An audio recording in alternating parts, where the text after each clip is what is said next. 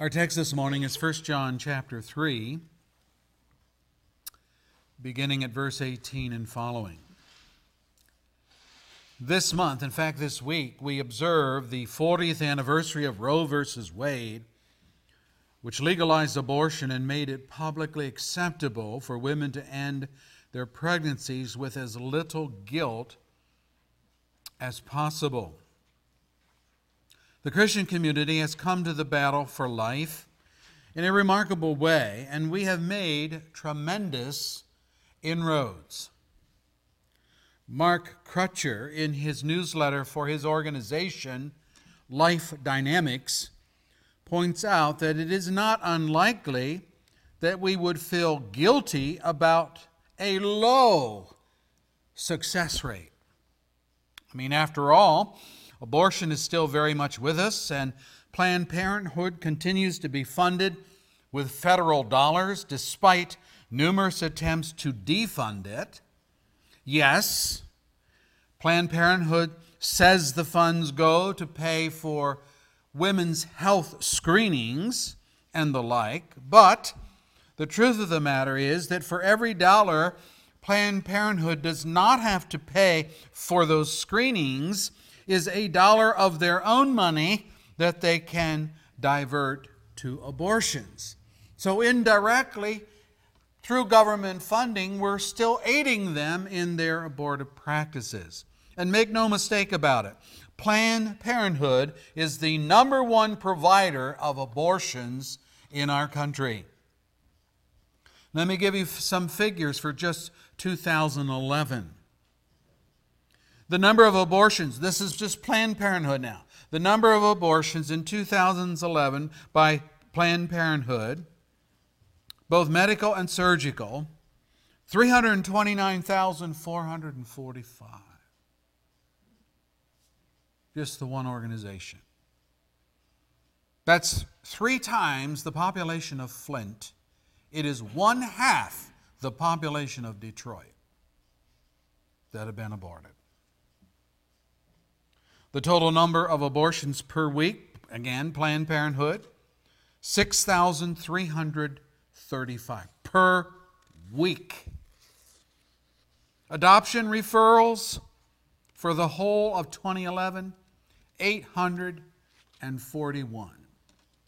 The ratio of adoption to abortion, one adoption referral per 392 abortions. Hello, does that tell you where the emphasis is in Planned Parenthood?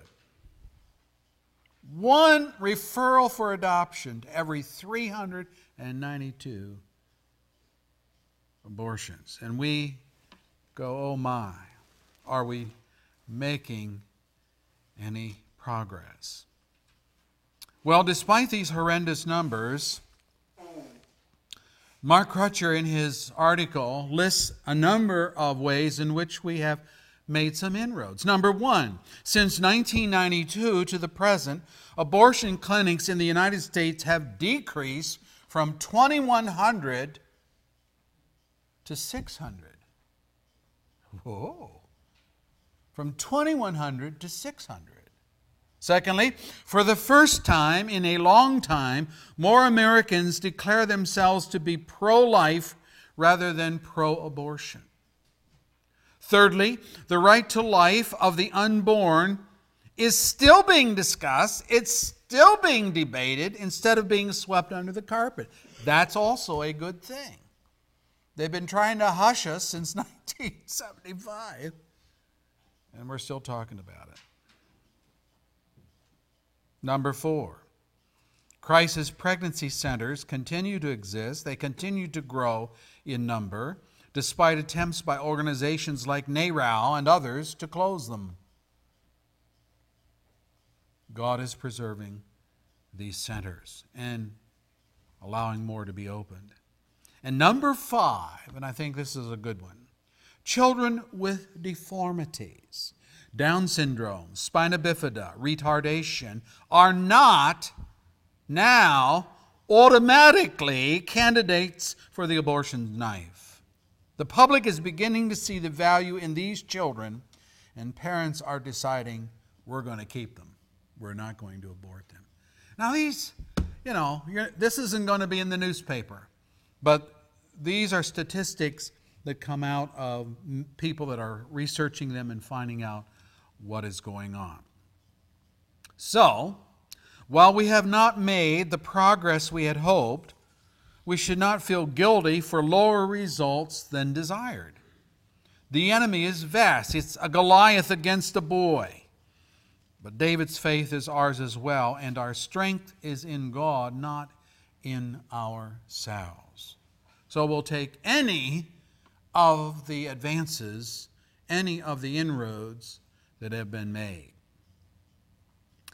But there's another kind of guilt which is not so easily dismissed, and that is the guilt of having actually participated in an abortion for which perhaps your conscience and the enemies of your soul will not let you be at peace.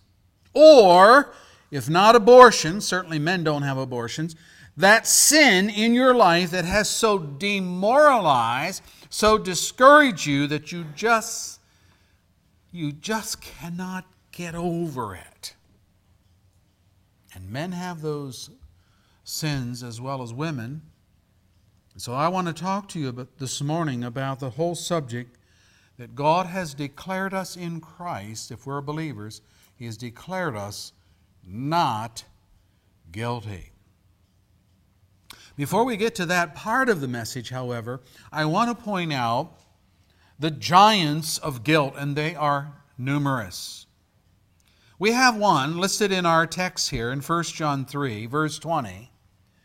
It says, Whenever our hearts condemn us. Why would our hearts condemn us? In American colloquialism, the heart is used to refer to the affections.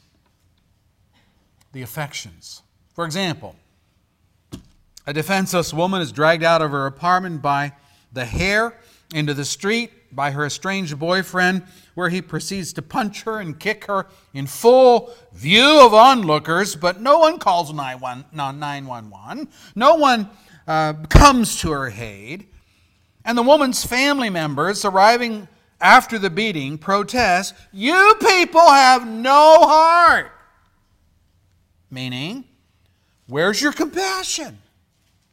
Where's your sympathy for a defenseless person being beaten to a pulp? And in this scenario, the word heart is used to refer to affections, sympathy.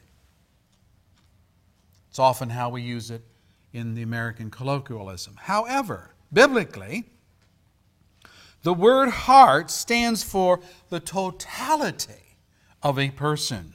Affections, yes, but also one's thinking, one's will, one's choices and actions. And so, in context, John has said that we need to love the brethren in practical ways by stepping in to help in time of need, and he lists some of those things. But even if we do love in these very practical ways, it's possible that our hearts will condemn us because we know we have acted with insincerity. Maybe we've acted with stinginess, that is, we have given some token help instead of generous help. People do that all the time, you know. You, you're going into Kmart or one of the stores and there's somebody collecting money for a particular cause, cancer fund, uh, March of Dimes, something of that nature. And so they, you feel kind of obligated and you give a, a, a token gift. Well, Christians can do that in terms of helping people in need. And so their hearts condemn us. Or maybe we've acted out of duty and not real love for those that are hurting. So, in this sense, the heart condemning us is the equivalent to a guilty conscience. English word conscience is a compound word consisting of the word con, meaning with, and science, meaning knowledge. So, conscience means to be knowledgeable. To know, as it were, right from wrong, to know whether you have done all that is right or have left things undone that should have been done. And it is the discrepancy between performance and knowledge which makes us feel guilty. We condemn ourselves for not living up to God's standard, and we have no peace about it. And so the first giant of guilt is our own conscience. We do not always live up to what we know to be right. This would apply to having an abortion, but also to any other sin for which your conscience will not give you rest. There you are. You're locked into difference between what you knew and what you did. That's one giant of guilt. Another giant of guilt is Satan. Satan the accuser. He's a master of guilt. John our author wrote in the Revelation then I heard a loud voice in heaven say, Now have come the salvation and the power and the kingdom of our God and the authority of his Christ. For, here's the reason, for the accuser of our brothers, who accuses them before our God day and night, has been hurled down. Revelation 12, verse 10. And in context, he names this guy. He names, and I read it for you. That ancient serpent called the devil or Satan, who leads the whole world astray, he was hurled to the earth. Here's a giant of guilt. He's a master of guilt because of his accusations. Now, sometimes his accusations, and we ought to realize this, they're founded. But at other times, they're unfounded, as in the case of righteous Job, whom God characterized There is no one on earth like him. He is blameless and upright, a man who fears God and shuns evil. Job 1, verse 8. We read that and we say, okay, that's it. That one would think that with such a stellar commendation by God Himself, no less, one would think that Satan would not have a leg to stand on in laying guilt at the feet of Job. God says there's nothing like him. There's no one like him on the earth. He's righteous. He loves righteousness and hates evil. But Satan did find what he considered to be a chink in Job's armor. Here it is. Satan speaking. Does Job fear God for nothing? Have you, God, not put a hedge around him and his household and everything he has? You have blessed the work of his hands, and his flocks and herds are spread throughout the land. But stretch out your hand and strike everything he has, and he will surely curse you to your face. Job 1, verses 9 through 11. The accusation goes to motive. Satan is saying, Job isn't so righteous as you think, God. He serves you for money. You have made him the man with the Midas touch. He's successful in every endeavor. You've made him rich. I mean, who wouldn't be willing to trade allegiance and fidelity to God for being the greatest man among all the people of the East, to quote your own words, God? Job 1, verse 3. Now, I want you to see how cynical this is. How, can I say, how diabolical this is. Even when we do well, even when we do well, as in the case here, Satan accuses us of ulterior and evil motives for doing well. We often carry about the burden of his accusation. He is a master of guilt. You find yourself analyzing, analyzing, analyzing your motives. Now, That's good to think, you know, was I right in my thinking? But are you obsessed with that? Are you, do you put yourself through the wringer? And I wonder if I, why did I, oh, I shouldn't, did I, oh. There are people like that all the time. They overanalyze. And Satan's right there saying, yeah, yeah, yeah, sticking it to us. You sure you're right in your motives? And so he is a giant of guilt. He's a master of guilt. Thirdly, the world of unbelievers is a giant of guilt. Paul, speaking of his own experience as an apostle, says, When we are slandered, we answer kindly. Up to this point, we have become the scum of the earth, the refuse of the world. 1 Corinthians 4, verse 13. Now, this was in spite of his testimony, which was this This is our boast. Our conscience testifies that we have conducted ourselves in the world, and especially in our relationship with you, in the holiness and sincerity that are from God. We have done so not according to worldly wisdom, but according to God's grace. 2 Corinthians 1, verse 12. See, he had analyzed motives, and, and he says, I, I know that we've, we've done right by you guys. And then, writing of all Christians, he goes on, Who will bring any charge against those whom God has chosen? It is God who justifies. Who is he that condemns? Christ Jesus, who died, more than that, who was raised to life, is at the right hand of God and is also interceding for us. Romans 8, verse 33, 34. Now, in that text, Paul is not, he is not suggesting that no one of the world brings just charges against us as believers. But his point is that they cannot bring charges that stick.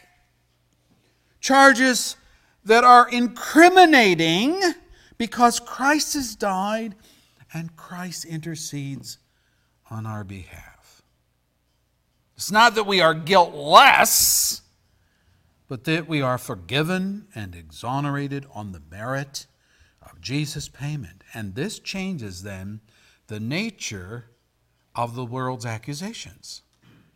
Peter told his people, in your hearts, set apart Christ as Lord, and always be prepared to give an answer to everyone who asks you to give the reason for the hope that you have. But do this with gentleness and respect, keeping a clear conscience, so that those who speak maliciously against, get this now, against your good behavior in Christ may be ashamed of their slander. 1 Peter 3, verse 15 and 16. People of the world are masters of guilt, and it's kind of a self preservation thing. They accuse believers of being hypocrites when their whole lives are full of hypocrisy. They twist our words to mean something evil. They malign our good intentions with their own evil motives. They slander our good behavior by wicked lies. We bear the guilt their hatred of us produces. But it still bothers us. And so we have these giants of guilt. We have our own conscience that bothers us. We have Satan there accusing us. And even when we do something good, he has something bad to say about our motives. And then we have the world who condemns us and slanders and twists and takes what is good and puts a spin on it at least from their viewpoint, so they can, they can feel good about the rampant hypocrisy that's in their own lives. Now, what's the biblical solution to all this guilt? Well, there is the master of the cleared conscience. There's these giants of guilt, but then there's the master, capital M, of the cleared conscience. And let's just work backward a little bit. So let's start here with the world. Firstly, Christ overcame the world. So you need to know that. Jesus taught his disciples, In this world you will have trouble, but take heart, I have overcome the world. John 16, verse 33. Paul tells us, Who shall separate us from the love of Christ? Just think about that. Just, just think about that truth. Okay, you got all this slander that's going on. You're getting attacked from the world. Is that going to separate you from the love of Christ? And then Paul begins this Magungus list of things that we might have in our mind hmm, that might separate us. Shall trouble? Hardship? How about persecution? How about famine? How about nakedness or danger or sword? It is written, For your sake we face death all day long. We are considered as sheep to be slaughtered. That's how the world looks at us. No, says Paul, in all these things we are more than conquerors through him who loved us. For I am convinced that neither death nor life, neither angels nor demons, ooh, supernatural forces, hmm. Neither angels nor demons, neither the present nor the future. How about that? We're all worried about what's going to happen to our country in the future. Neither the present nor the future, nor any powers, neither height nor depth, nor anything in all creation. Well, now that's pretty expansive, isn't it? None of these things will be able to separate us from the love of God that is in Christ Jesus our Lord. Romans 8, 35 through 39. Peter chimes in Christ died for our sins once for all, the righteous for the unrighteous, to bring you to God. He was put to death in the body, but made alive by the Spirit. And then he talks about a symbolic baptism that now saves, and he explains that. Not the removal of dirt from the body, but the pledge of a good conscience towards God. It saves you by the resurrection of Jesus Christ who has gone into heaven and is at God's right hand with angels, authorities, and powers in submission to Him. 1 Peter 3 18 and following. They're not in charge, Christ is in charge. Jesus' payment for sin grants us a good conscience. In this text, verse 16 says, a clear conscience. 1 Peter 3:16 clear conscience towards God, though the world speaks maliciously against our good behavior and slanders us. Let me say it this way the world's opinion of you doesn't count much with God. Just doesn't. You're all worried about that. What do they think? Who cares what they think? God doesn't care what they think. Let them say what they will. Let them dig up and throw your sins in your face. Let them vilify your motives. Let them malign the good that you do by speaking evil of it. Let them twist the truth and malign your intent, no matter. No matter. The resurrected Christ, your Savior, who died and was resurrected, now sits in glory with every authority and every power subject to him. To him. The world cannot win in this war of words. You are vindicated by Christ Himself. He declares to you, not guilty. Because in Him, payment for your sin has been made in full and he has overcome the world, and so you with him sit in the victor's seat.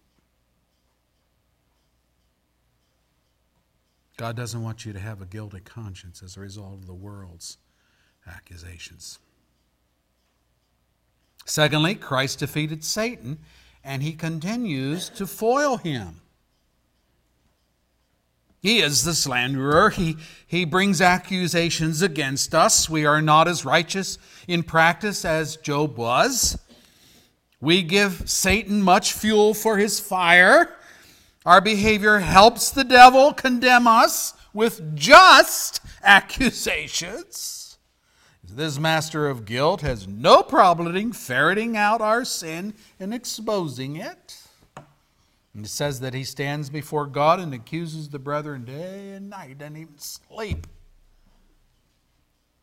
Never gets tired. Must we then suffer the guilt of his accusations? Is there no help here with this evil one's malicious intent? He means to see us cursed with him. He means to have us ruined in hell with him.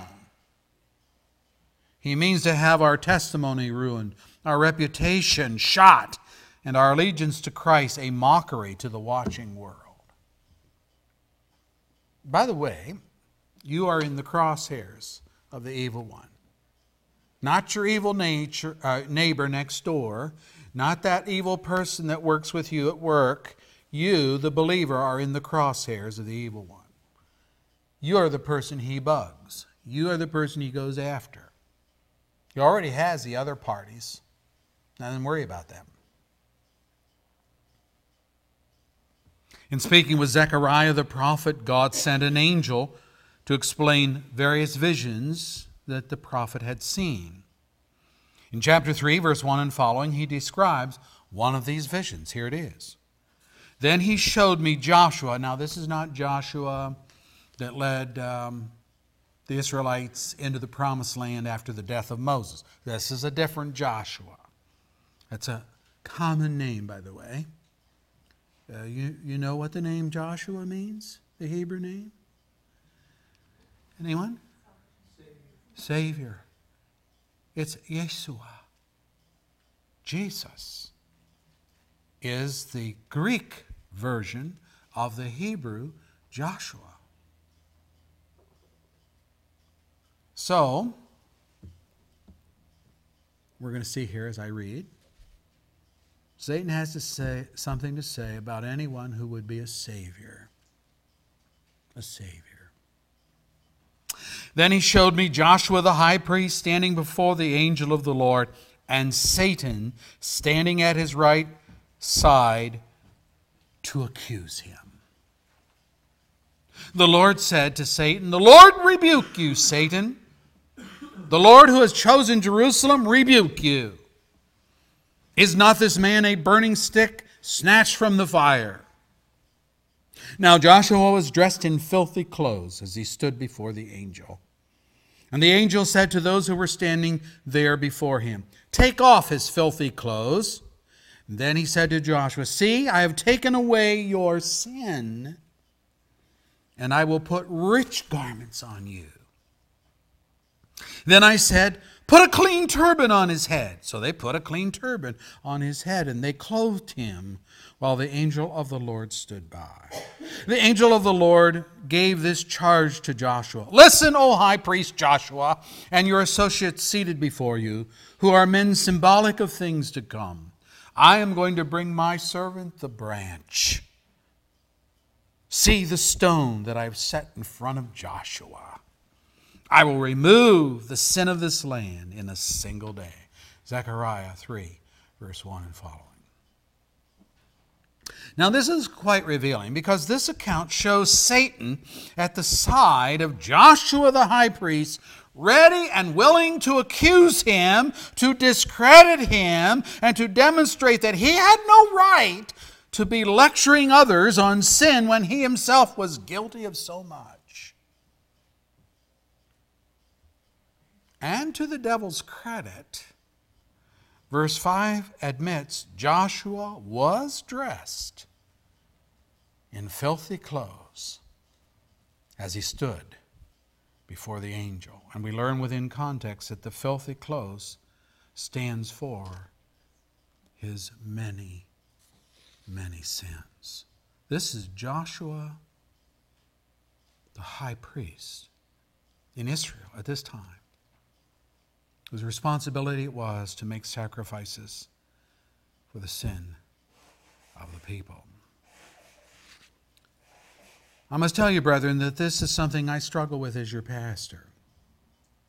I often think, how can I stand before my people and how can I stand before them and say anything about sin when my own life is so defiled with the same sin? Satan has a special hatred for prophets and preachers and ministers and missionaries and counselors of others. He knows, as we know, that we have feet of clay. His arrows are aimed at our chink in the armor. And he means to bring us down with the sense of guilt for our own sin. Maybe he will shame us into not preaching or so discredit our ministry as to use the people of God to silence our lips because they won't listen any longer. In many ways. And this is what is going on in this third chapter of Zechariah. Joshua the high priest stands there dressed in filthy clothes. His sins are many. And Satan is there to suggest that Joshua be disqualified as a credible priest to intercede for the people. Joshua, you are guilty. And so he's dead in the water. His ship is sitting there like a sitting duck with the flaming arrows of the evil one. He has no defense. He'll be shot full of holes, and his ship will go down in flames. That's the intent. But just when all seems lost, verse 2 says, The Lord said to Satan, The Lord rebuke you, Satan. The Lord who has chosen Jerusalem rebuke you. Is not this man, Joshua, a burning stick snatched from the fire? Brethren, that's all we ministers are. We're just burning sticks snatched from the fire.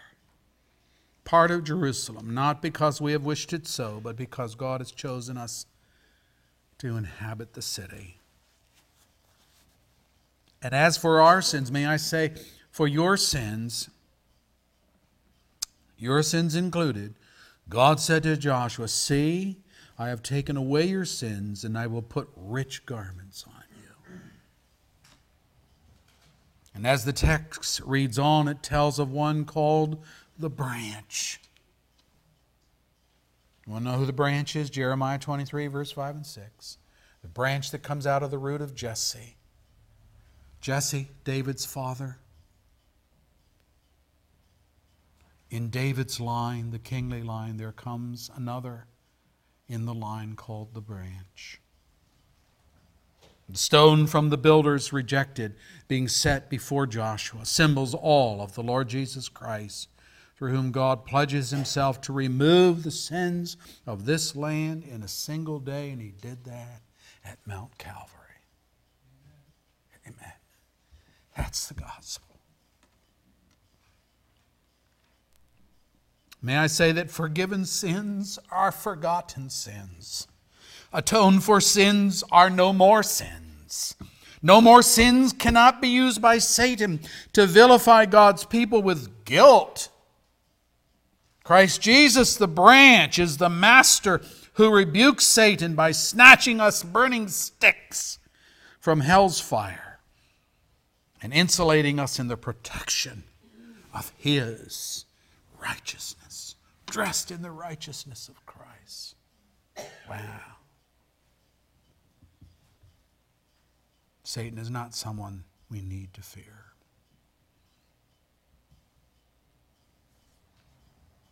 This brings us then to where we began the guilt giant of our own conscience. Mm. Believe it or not, this is a biggie. Verse 20 of our text, 1 John 3. Whenever our hearts condemn us, In some ways, the guilt of our own conscience is worse than that of the world or of Satan. I mean, we can readily dismiss the accusations of unbelievers and of Satan because we know they have a bias, an evil bias. But what we cannot escape, however, is the accusations of our own guilty conscience. Conscience, you remember, is an informed mind, it knows right from wrong. And so, if a person is born of God, it has been retaught to think and to act in a godly pattern, hitherto unknown and unpracticed. Yet, struggle as we do with the mortification of sin, in our heart of hearts, we know that we're still full of failure.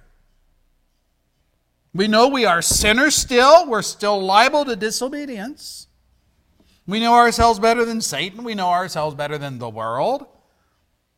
And that can contribute greatly to a sense of guilt and shame. So, what is John's solution for our own sense of failure? Verse 20. Whenever our hearts condemn us, and he's not suggesting it's not going to happen, it is going to happen. You might almost say, when, when your heart does this to you, whenever our hearts condemn us, we are to remember that God is greater than our hearts, and He knows everything. Let me put it this way whatever you think you know about yourself, God knows more. Whatever you think is known only to you in terms of your sin, God knows every sin you have ever committed, including possible abortion, ladies, your pornography, men, a sin of drunkenness, pot, smoking, whatever, young people, oscillating and playing with the world. God knows it all. Your conscience knows what you're up to, but God knows it too. Let me give you some scriptures on this. You have set our iniquities before you, our secret sins in the light of your presence. Psalm 90, verse 8. Oh, I thought it was secret. No, it's not secret. God knows about it. Or how about this one? Can anyone hide in secret places so that I cannot see him, declares the Lord. Do not I fill heaven and earth, declares the Lord. Jeremiah 23, verse 24. Where are you going to go? Where are you going to hide? How are you going to hide your sin from God? Or how about this one? Hebrews 4, verse 13. This is a clincher. Nothing in all creation is hidden from God's sight. Everything is uncovered and laid bare before the eyes of Him to whom we must give account. Hebrews 4, verse 13. That pretty well says it all, doesn't it? Nothing's hidden, everything exposed. Both sides, negative, positive. Now, the world hears that, and to the world, this is a frightening disclosure. Nothing's hidden. Everything. God sees everything I ever did. Very frightening to the people of the world. But to us, the omniscience of God, His all knowingness, is a blessing to us. It's a comfort to us. You say, how so? because it means that not one sin, not one sin has escaped the perusal nor the cleansing of Jesus Christ. That's what it means. He who sees all has borne all. He who reveals all atones for all. And there is no sin left to condemn us. And that's exactly what Paul writes. Therefore, there is now no condemnation to those who are in Christ Jesus, because through Christ Jesus, the law of the Spirit of life set me free from the law of sin and death. For what the law was powerless to do, in that it was weakened by the sinful nature, God did it by sending his own Son in the likeness of sinful man to be a sin offering. Romans 8, first three verses. So that brings us to the joy of this whole subject. That is to say, that we are exonerated before God. That means a number of things. Number one, a clear conscience. Look at verse 21 of our text. If our hearts do not condemn us, I just said if our hearts condemn us. And now he says, if our hearts do not condemn us, we have confidence before God. How is it that our hearts would not condemn us when John just wrote, whenever our hearts condemn us? Well, he is moving progressively through his thoughts, and he knows that there will be times when our conscience is not clear and we will be self condemned.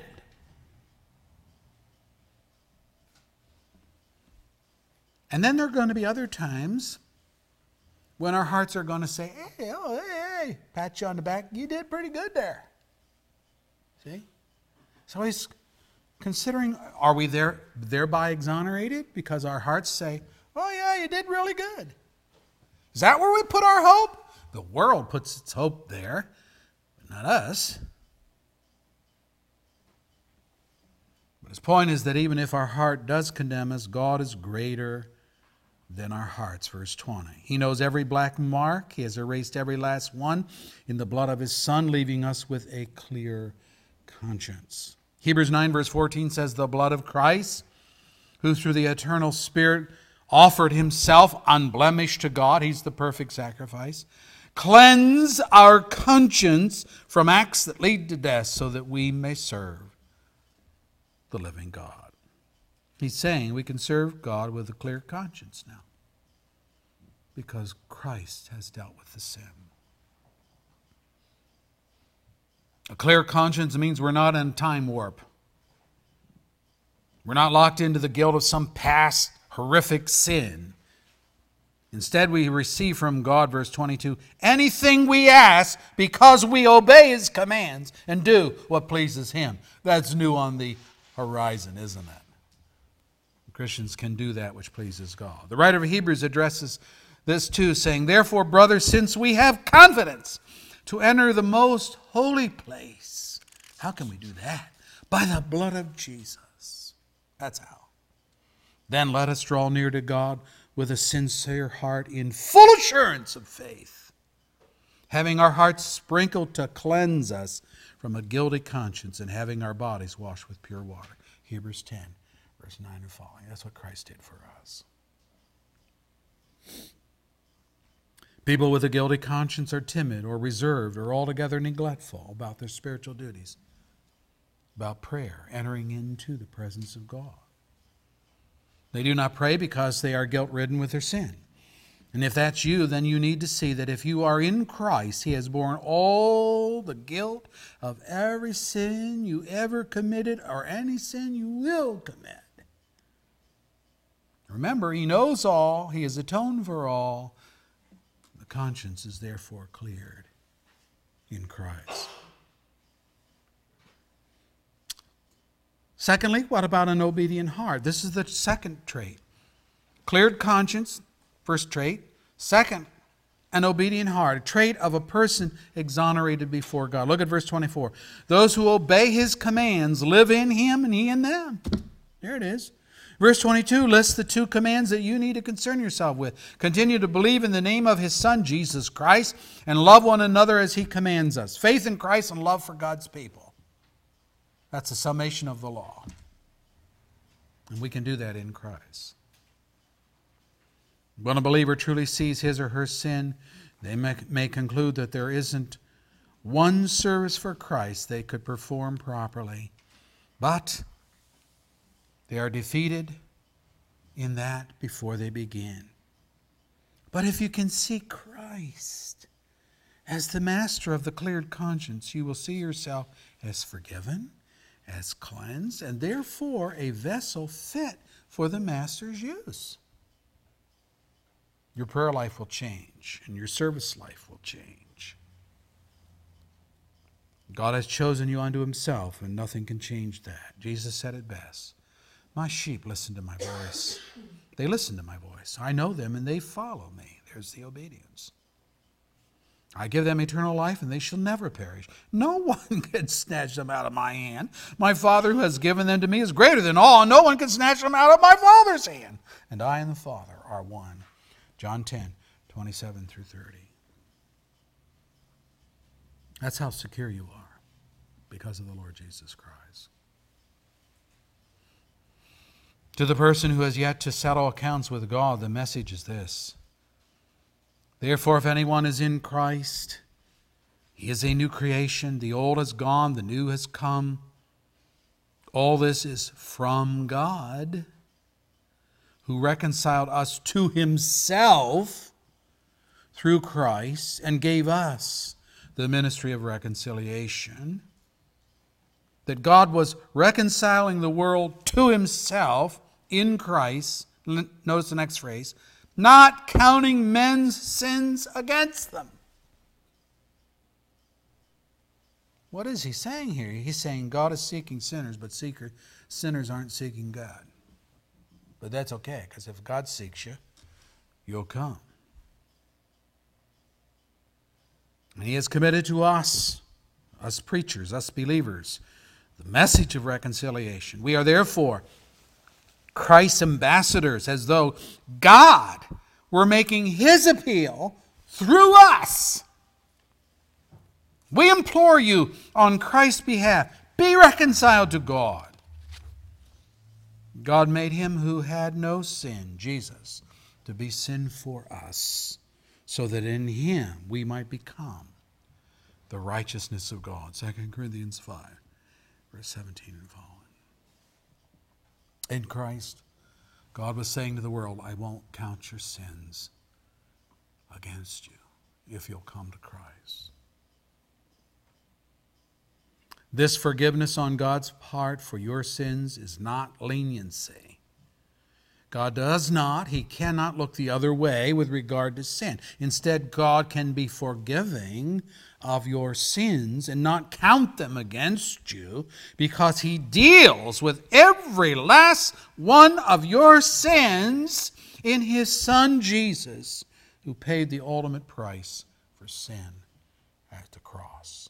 And if you will stop trying to make yourself righteous through good deeds, if instead you will trust Jesus to make you righteous, your sins will be forgiven and they'll never be counted against you. Therefore, there is now, notice the time reference, there is now no condemnation for those who are in Christ Jesus. Romans 8, 1. How glorious to be exonerated in and because of the work of Christ, the Savior. So if you're carrying your guilt around with you today because of your past, something you've done, the burden of your sin, like Pilgrim that we're studying on Sunday night with the burden on his back,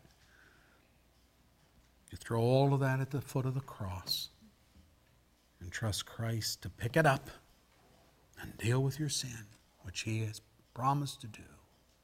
If you will trust Him and stop trusting your own alleged goodness, the condemnation will dissipate. It's gone.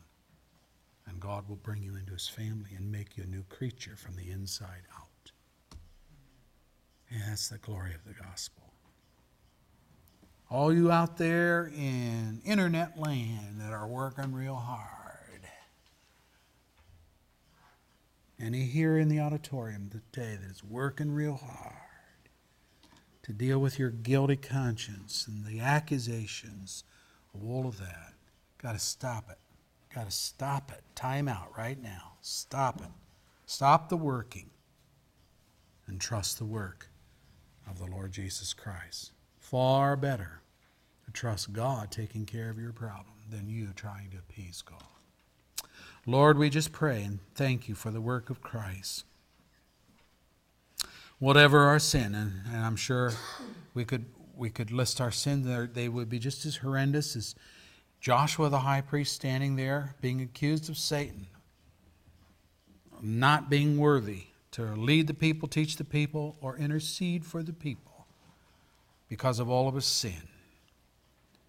Come before God in that holy office. There was nothing holy about Joshua the high priest. There is nothing holy about us and the service that we present to God, hoping that He will have a favorable smile upon us because we're so good.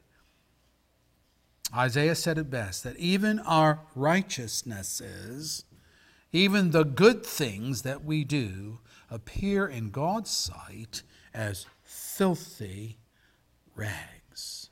Filthy rags. We're just like Joshua, that high priest that Satan accused, being dressed in filthy garments. Our sin makes us filthy, but Christ takes it away. Lord, help us to stop work, working and start believing, start trusting in what you have already declared to be the only way of atonement. Thank you that whatever the horrendous nature of our sin, we don't have to keep living with it day in and day out, walking around with a guilty conscience. We can say, Christ died for that sin. Christ has forgiven me for that sin. It'll never raise its ugly head against me again. Thank you, Lord Jesus. Amen.